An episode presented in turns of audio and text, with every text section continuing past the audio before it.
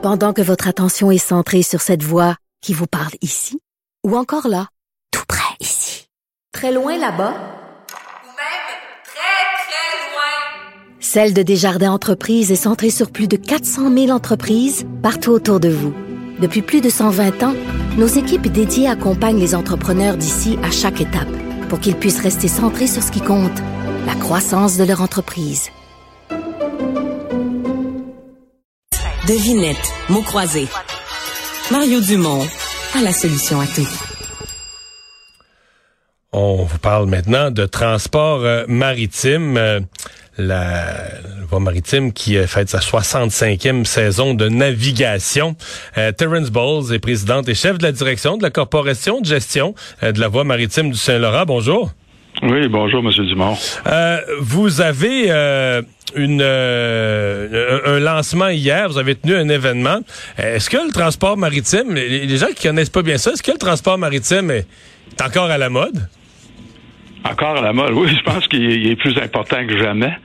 Si on regarde un peu tous les problèmes d'approvisionnement, etc., qu'il y a eu durant les 2 dernières années, si on parle seulement de la Voie maritime du Saint-Laurent, on a opéré sans arrêt et on a livré la marchandise durant toute cette période-là.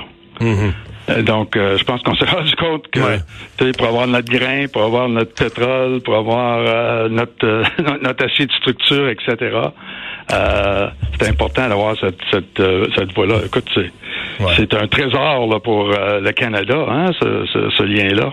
Est-ce que les volumes sont toujours en croissance en 2023? Bien, en 2023, l'an passé, on a transporté quelques 36 millions de tonnes. Puis, c'est en légère baisse vis-à-vis l'année précédente, principalement à cause des récoltes de grains. Fait que les récoltes de grains du côté canadien, dans l'Ouest canadien, ont été très mauvaises en 2021. Et donc, en 2022, il y avait moins de grains à transporter. C'est qu'on s'attend que ça, cette année, il y a une récolte qu'on croit très bonne. Et donc, on voit que ça va augmenter à peu près peut-être 1 million, 2 millions de tonnes de grains de plus. Donc, on voit une croissance juste à cause des grains l'année prochaine. Pour le reste, l'économie était très importante. C'est vrai que je vous entendais parler de l'économie, là, où est-ce qu'on s'en va. On va espérer que l'année prochaine... Moi, je suis un peu plus optimiste que ce que j'entendais. Là.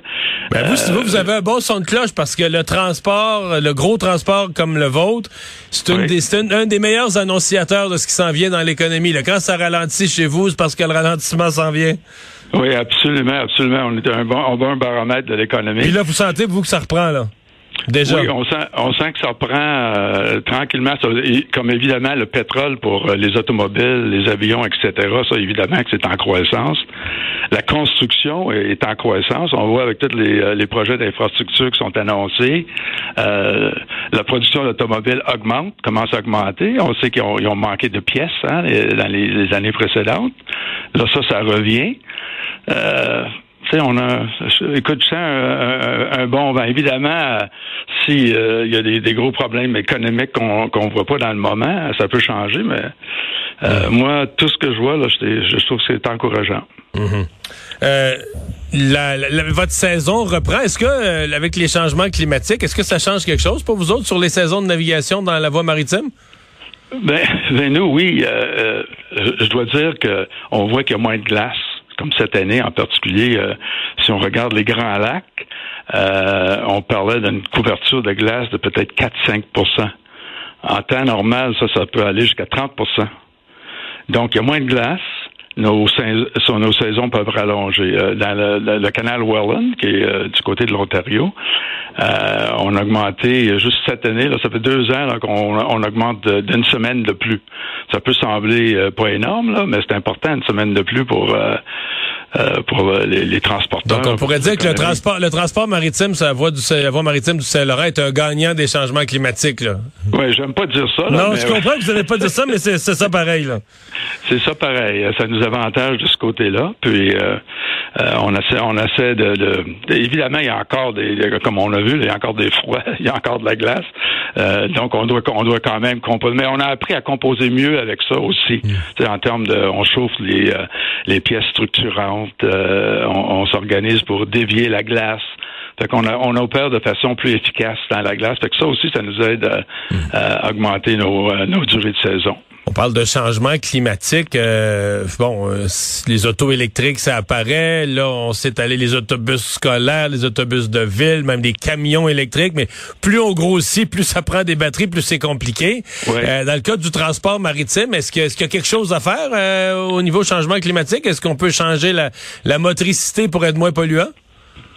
Bien oui. Ben nous à la Voie Maritime, on a réduit notre production de gaz à effet de serre d'à peu près 60% depuis 2005.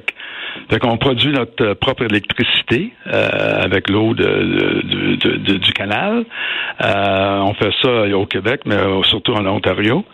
Puis évidemment, on parle aujourd'hui de avec tous les transporteurs. Il y en a qui opèrent aujourd'hui avec du gaz naturel. Des Gagné, qui est à Québec, qui vient de Québec, eux utilisent maintenant du gaz naturel pour opérer leur navire. On a d'autres qui utilisent du biodiesel. Puis je pense qu'avec le temps, il va se développer d'autres sources énergétiques. Puis je pense que tranquillement, on va se convertir à ça. Mais déjà, je dois dire que dans les dernières années, les dernières 10 ans, là, si vous regardez les navires qui passent sur la voie maritime, là, tous les bateaux neufs. Puis eux ont réduit à peu près 40% leur émission de gaz à effet de serre. Par rapport aux vieilles générations de motorisation. C'est ça. Ça fait que c'est déjà un très gros changement, pour nous, là. Fait que vraiment, on a fait beaucoup de chemin, là, sur la voie maritime, là, du côté maritime.